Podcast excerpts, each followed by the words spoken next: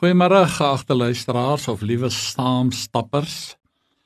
Dis weer staptog tyd en dit is Spreuke tyd. Ons is nou by Spreuke hoofstuk 18 vers 13. Jy sal onthou ons het verlede week gepraat oor hoogmoed en trotsheid en hoe die Satan uit die hemel gewerp is as gevolg van sy hoogmoedigheid en trotsheid en eie willigheid ensovoorts.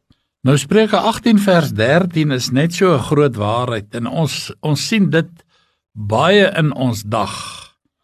Hy wat antwoord gee voordat hy gehoor het. Vir hom sal dit 'n sotheid en 'n skande wees. Jy weet dit is sommer so, mense antwoord al, jy's nog besig om te praat en het hulle al die antwoord. Maar kom ons hoor wat sê die eh, boodskapvertelling. Iemand wat antwoord voordat hy luister, praat die grootste onsin Niemand wil hom meer enige raad vra nie. Dan die Engelse vertaling sê he who answers a matter before he hears it it is folly and shame to. Dis 'n skande. Jy moet luister die persoon uit wat met jou praat. Moenie sommer net impulsiewe antwoord gee nie. En dis 'n baie algemene ding in ons dag, vriende.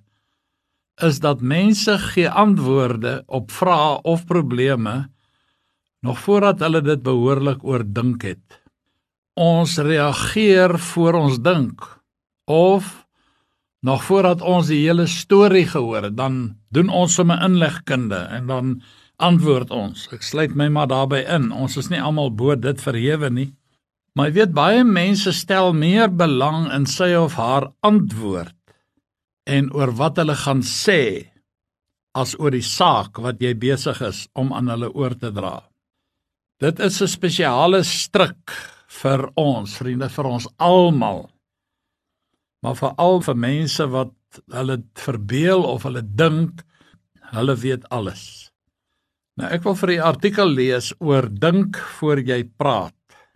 Ons lees in Spreuke 13 vers 3: Wie sy mond bewaak, bewaar sy lewe. Wie sy lippe wyd oopmaak, vir hom is daar ondergang.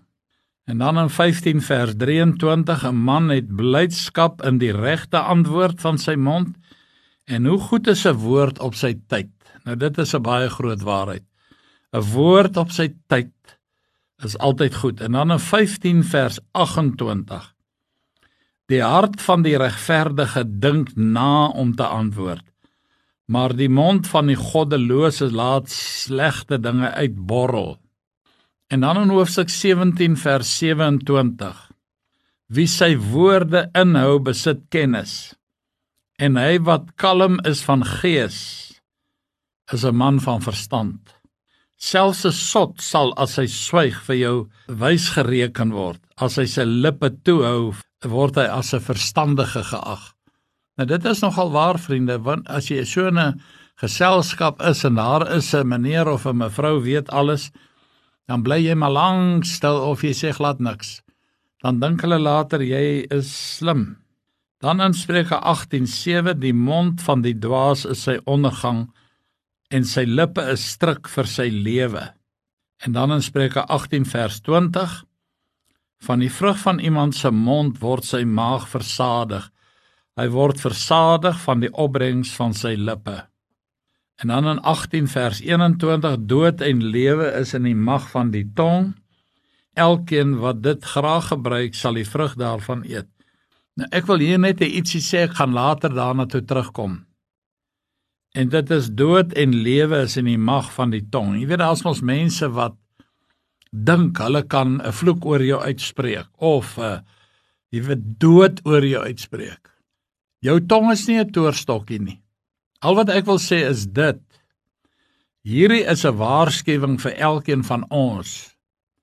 Jy kan jou eie dood veroorsaak deur jou tong. En ek gaan later daarby uitkom, onder andere in eh, die boek Samuel toe Dawid toe daar 'n eh, man by hom aangehardloop kom en sê Saul is dood. Toe kom Dawid agter maar die man lieg vir hom. Toe sê man, weet jy wat? Jy het die dood oor jouself gespreek het hom doodgemaak. Hy gaan nader daarby uitkom. Dan lees ons in 20 vers 25. Dit is vir die mense stryk dat hy onbedagsaam sê heilig om dan eers na die geloftes dit te oorweeg. Ons moenie maklik geloftes aan die Here maak nie. Ek het al daaroor gepraat in die verlede mense. Vir alles jong mense, o, liewe Here Jesus, as ek matriek slaag, gaan ek net vir U leef. En dan is jy die voorbok by die afskeidspartytjies. Daai tipe van ding. Jy weet, dis nie sonde om 'n partytjie te hou nie, maar moenie beloftes maak wat jy nie gaan hou nie. Dan hoofstuk 21 vers 23: Hy wat sy mond en sy tong bewaar, bewaar sy siel van benoudhede. Hoofstuk 25 vers 11: Goue appels op versierde silverborde, soos 'n woord op sy tyd. Dan Spreuke 25 vers 15 oor lankmoedigheid word 'n vors oorgehaal en 'n sagte tong verbreek die gebeente. Jy weet niemand is bestand teen 'n sagge aarde gesprek nie. Heel kalm, heel bedaard, heel beskaafd onder die leiding van die Heilige Gees, dan gaan jy mense wat andersins geheel en al onoortuigbaar is, sal jy oortuig. Deur lankmoedigheid word 'n vors oorgehaal en 'n sagte tong verbreek die gebeente. Dit staan in Spreuke 26 vers 4.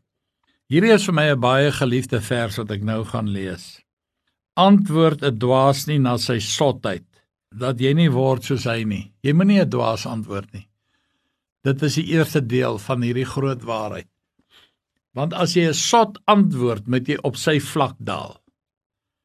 Maar nou hoor wat sê die Here in die volgende vers. Antwoord 'n dwaas na sy sotheid sodat hy nie wys word in sy oë nie.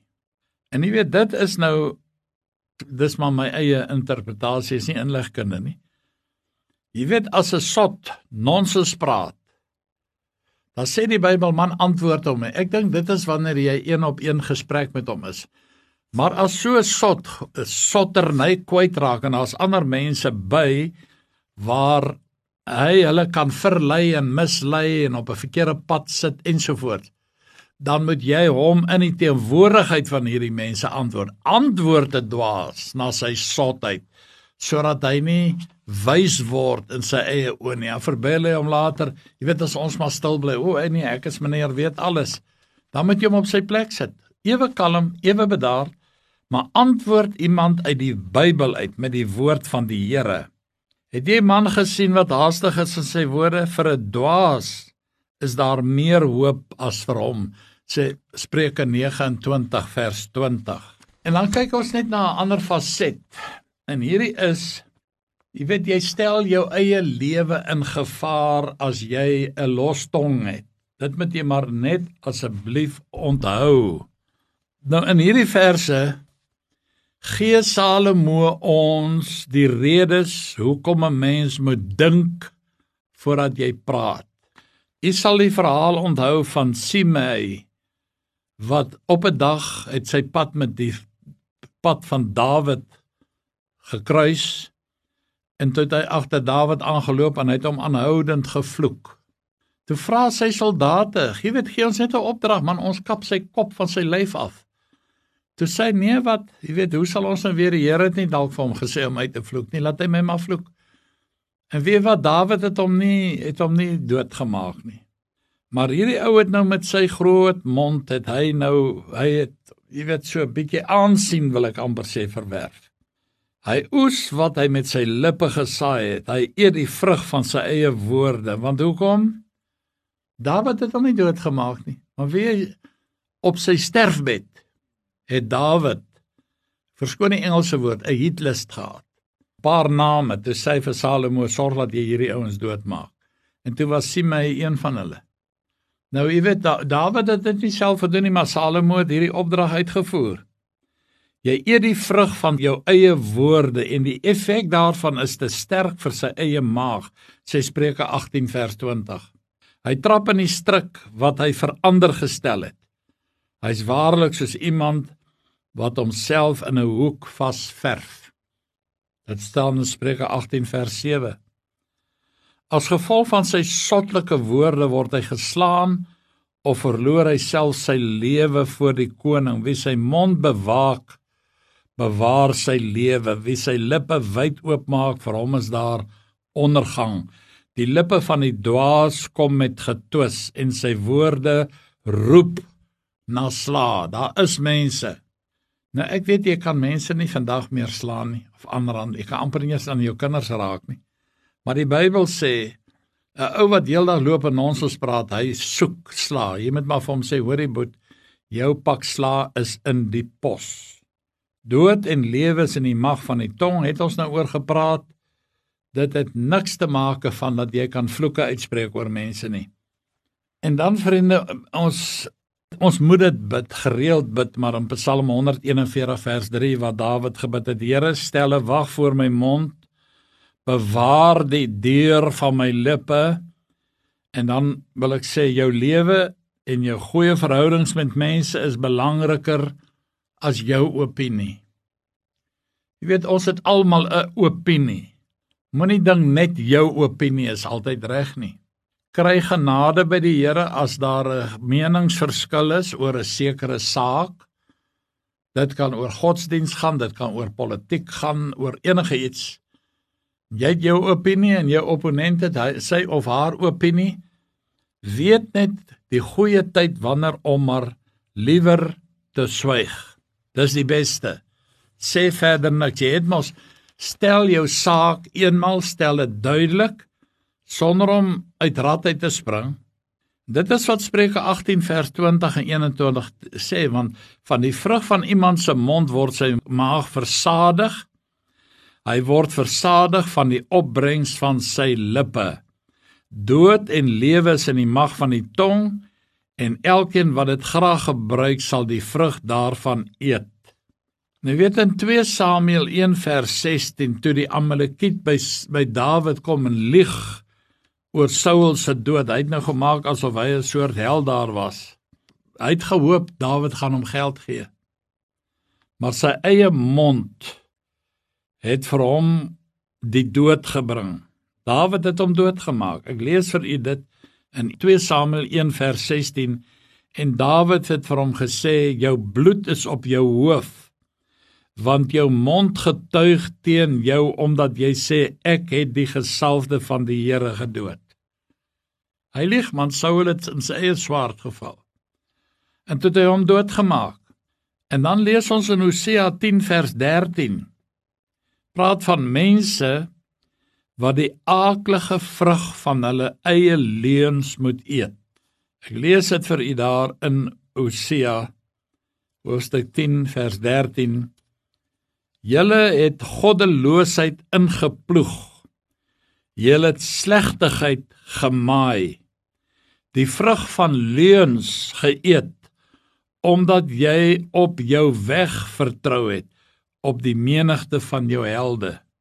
Jy weet by die Here, jy kan nie met die Here kos speel met jou tong nie en dink jy kan maar sê wat jy wil en doen wat jy wil nie.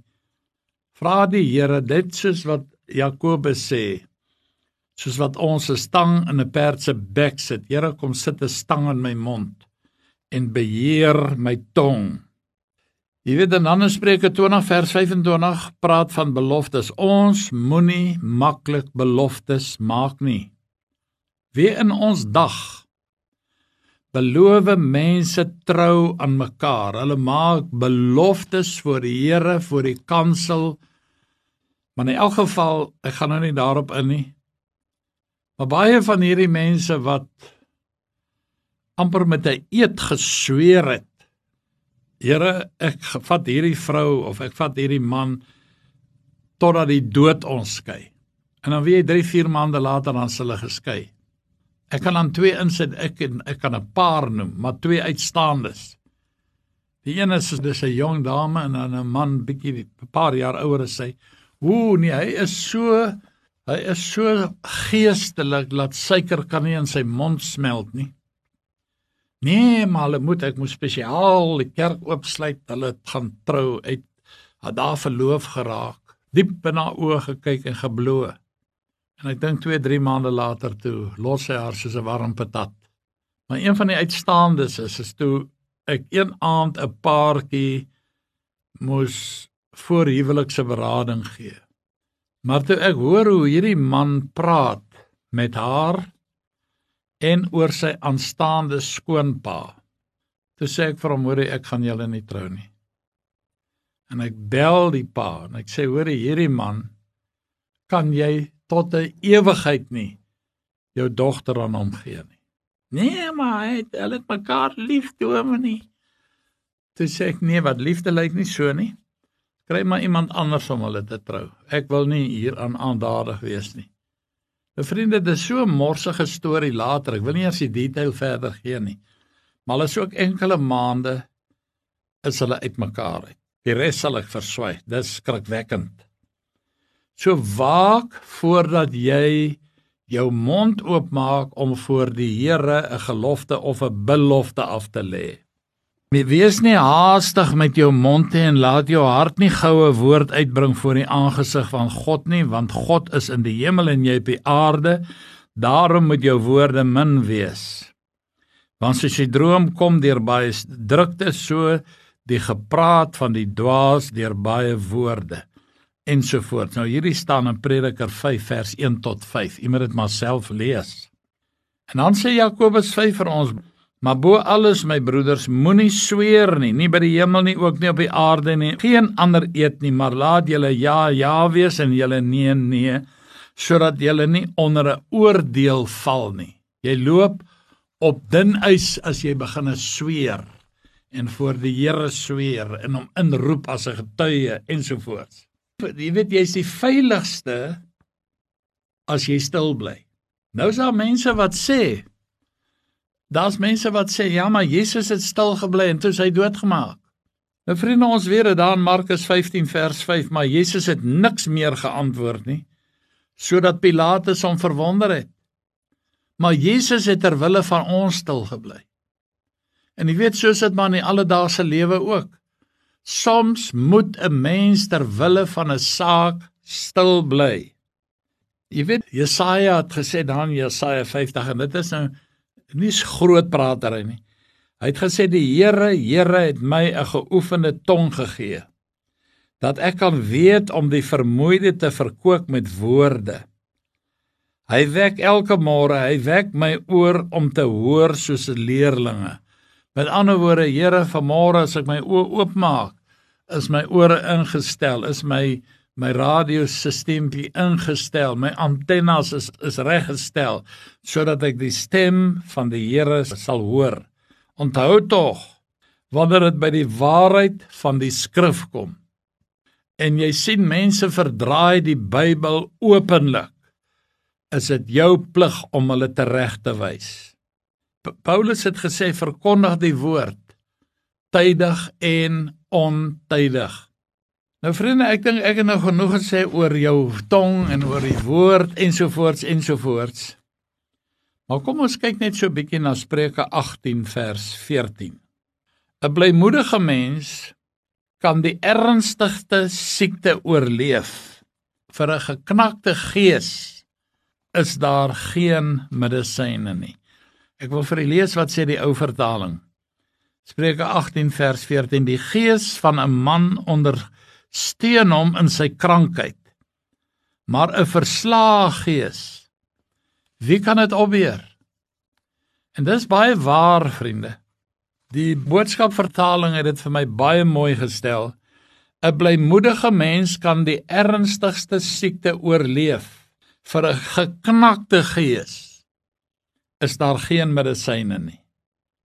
Die engel sê the spirit of a man will sustain him in sickness but who can bear a broken spirit?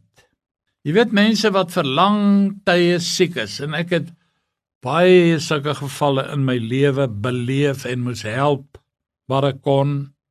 Maar as hulle so 'n lang siek stryd is, kom ons sê aan 'n menslik gesproke ongeneeslike siekte, veral kinders van die Here kry om teen daardie siekte te veg. En jy weet dit is so, jy weet ons het natuurlike krag wat uiterlike probleme kan hanteer. Maar dan hierdie innerlike krag wat 'n mens het deur die inwerking van die Heilige Gees. Dit dra mense, dit maak hulle siekte toestand vir hulle draagliker.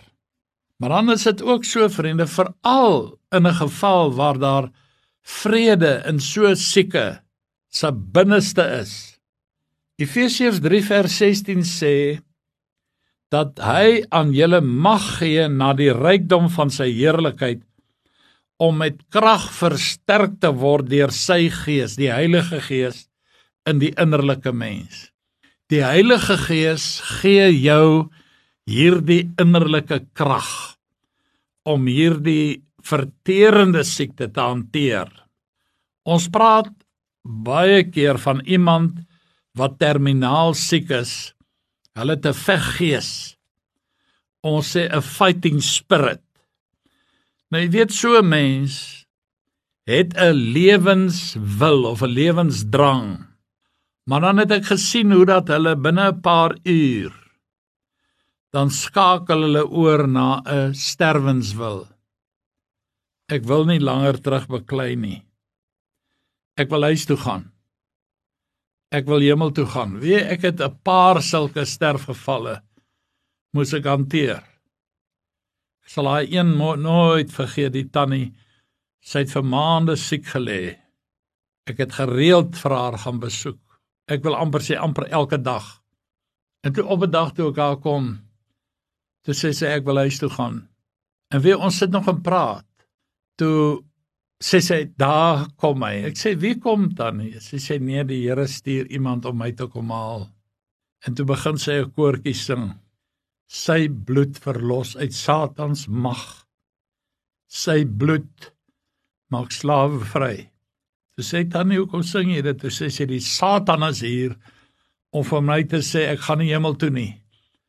En ek antwoord hom met sy bloed verlos uit Satans mag en so sy weg. Nou weer vriende, toe ek dit weer oordink, toe dink ek net aan om met u net 'n paar woorde te praat oor mense se sterwensproses. 'n Ding wat ons behoort te weet, dan sal jy dit soveel makliker kan hanteer. Ek sê dit nie om u bang te maak nie, ons is hier om te leer, vriende. As jy nog nie by so 'n geleentheid was nie, dan moet jy dit gelukkig ag, maar ek gaan vir u sê Dit is soos 'n stukkie hemel. As jy by 'n sterfbed staan. Ek dink nou aan hier kom nou daai geval hier in die Rooikruis Kinderhospitaal, 'n jong kind wat aan bloedkanker dood is. Hy was so 9 na 10 jaar oud. Die ouers het later hulle huis verkoop om die mediese koste te dra. En toe sterf hy. Ek was by toe hy sterf met die ma en die pa en hulle het hom toegetrek in 'n laken en in die gang al was daar tee en koekies bedien en die maat onbedaarlik gehuil en sy sê ag ek wil net vir oulaas my kind gaan vashou en ons stap na daai bed toe en hier kom hy regop en hy vra ag nee wat gaan nou aan en hy sak weer terug en hy's dood Dit sê ek vir hy weet dis 'n bewys hy was by die Here Jesus en hy wil nie terug wees nie. Wat gaan nou hier aan? Ek sal daai woorde vir ewig onthou. Maar vriende, 'n liggaam volg 'n natuurlike proses as voorbereiding om die siel te laat gaan. Ons kan gerus wees dat die liggaam weet wat om te doen en die proses te vertrou. God het daai tentwoning vir jou siel gegee en die liggaam weet hoe om dit hanteer en dan die sterwensproses kan ure of dae lank duur. Niemand kan presies voorspel wanneer die laaste oomblikke gaan aanbreek nie. Selfs die tipiese tekens dat die persoon se lewe op die einde is. Daar's twee sterffases.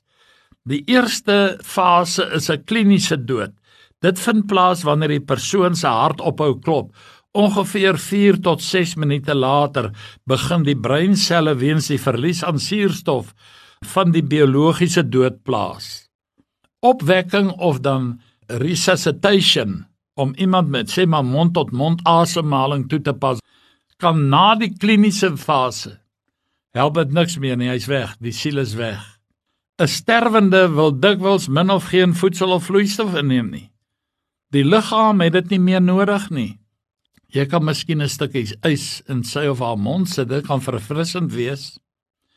Of jy kan hulle lippe en die voorhoof met 'n klam lappie afvee. Ek weet daar's baie min volwassenes wat eerstens 'n sterwensproses beleef het. Ek kan net dit sê en ek praat hier weer uit ervaring, vriende. Die hande en die arms en die bene begin koud word. Ek onthou dit hoe my eie vrou vir my gesê het my man my voete word yskoud. En sy het my nader getrek en vir my gesê ek is baie lief vir jou. En dit was haar laaste woorde. Ek sê dit nie om trane te trek nie. Ek sê dit net om u vooraf te leer.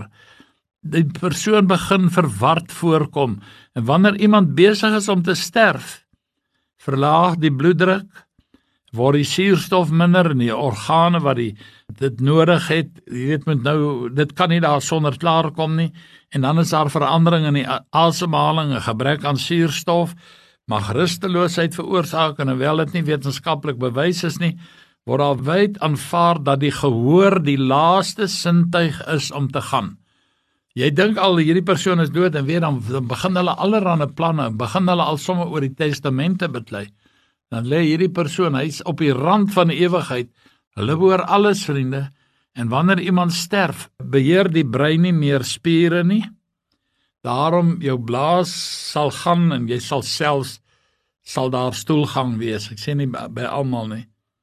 Alhoewel die liggaam dood is, kan sekere dele nog aktief wees.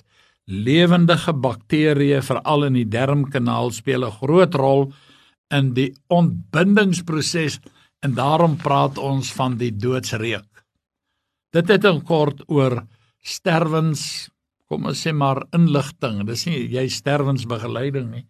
'n Mens kan nadat hierdie persoon vir jou dood lyk, weet wat, lees Filippe Psalm 23 al gaan ek deur 'n dal van doodskade weer ek sal geen onheil vrees nie want u is met my u stok en u staf die vertroos my.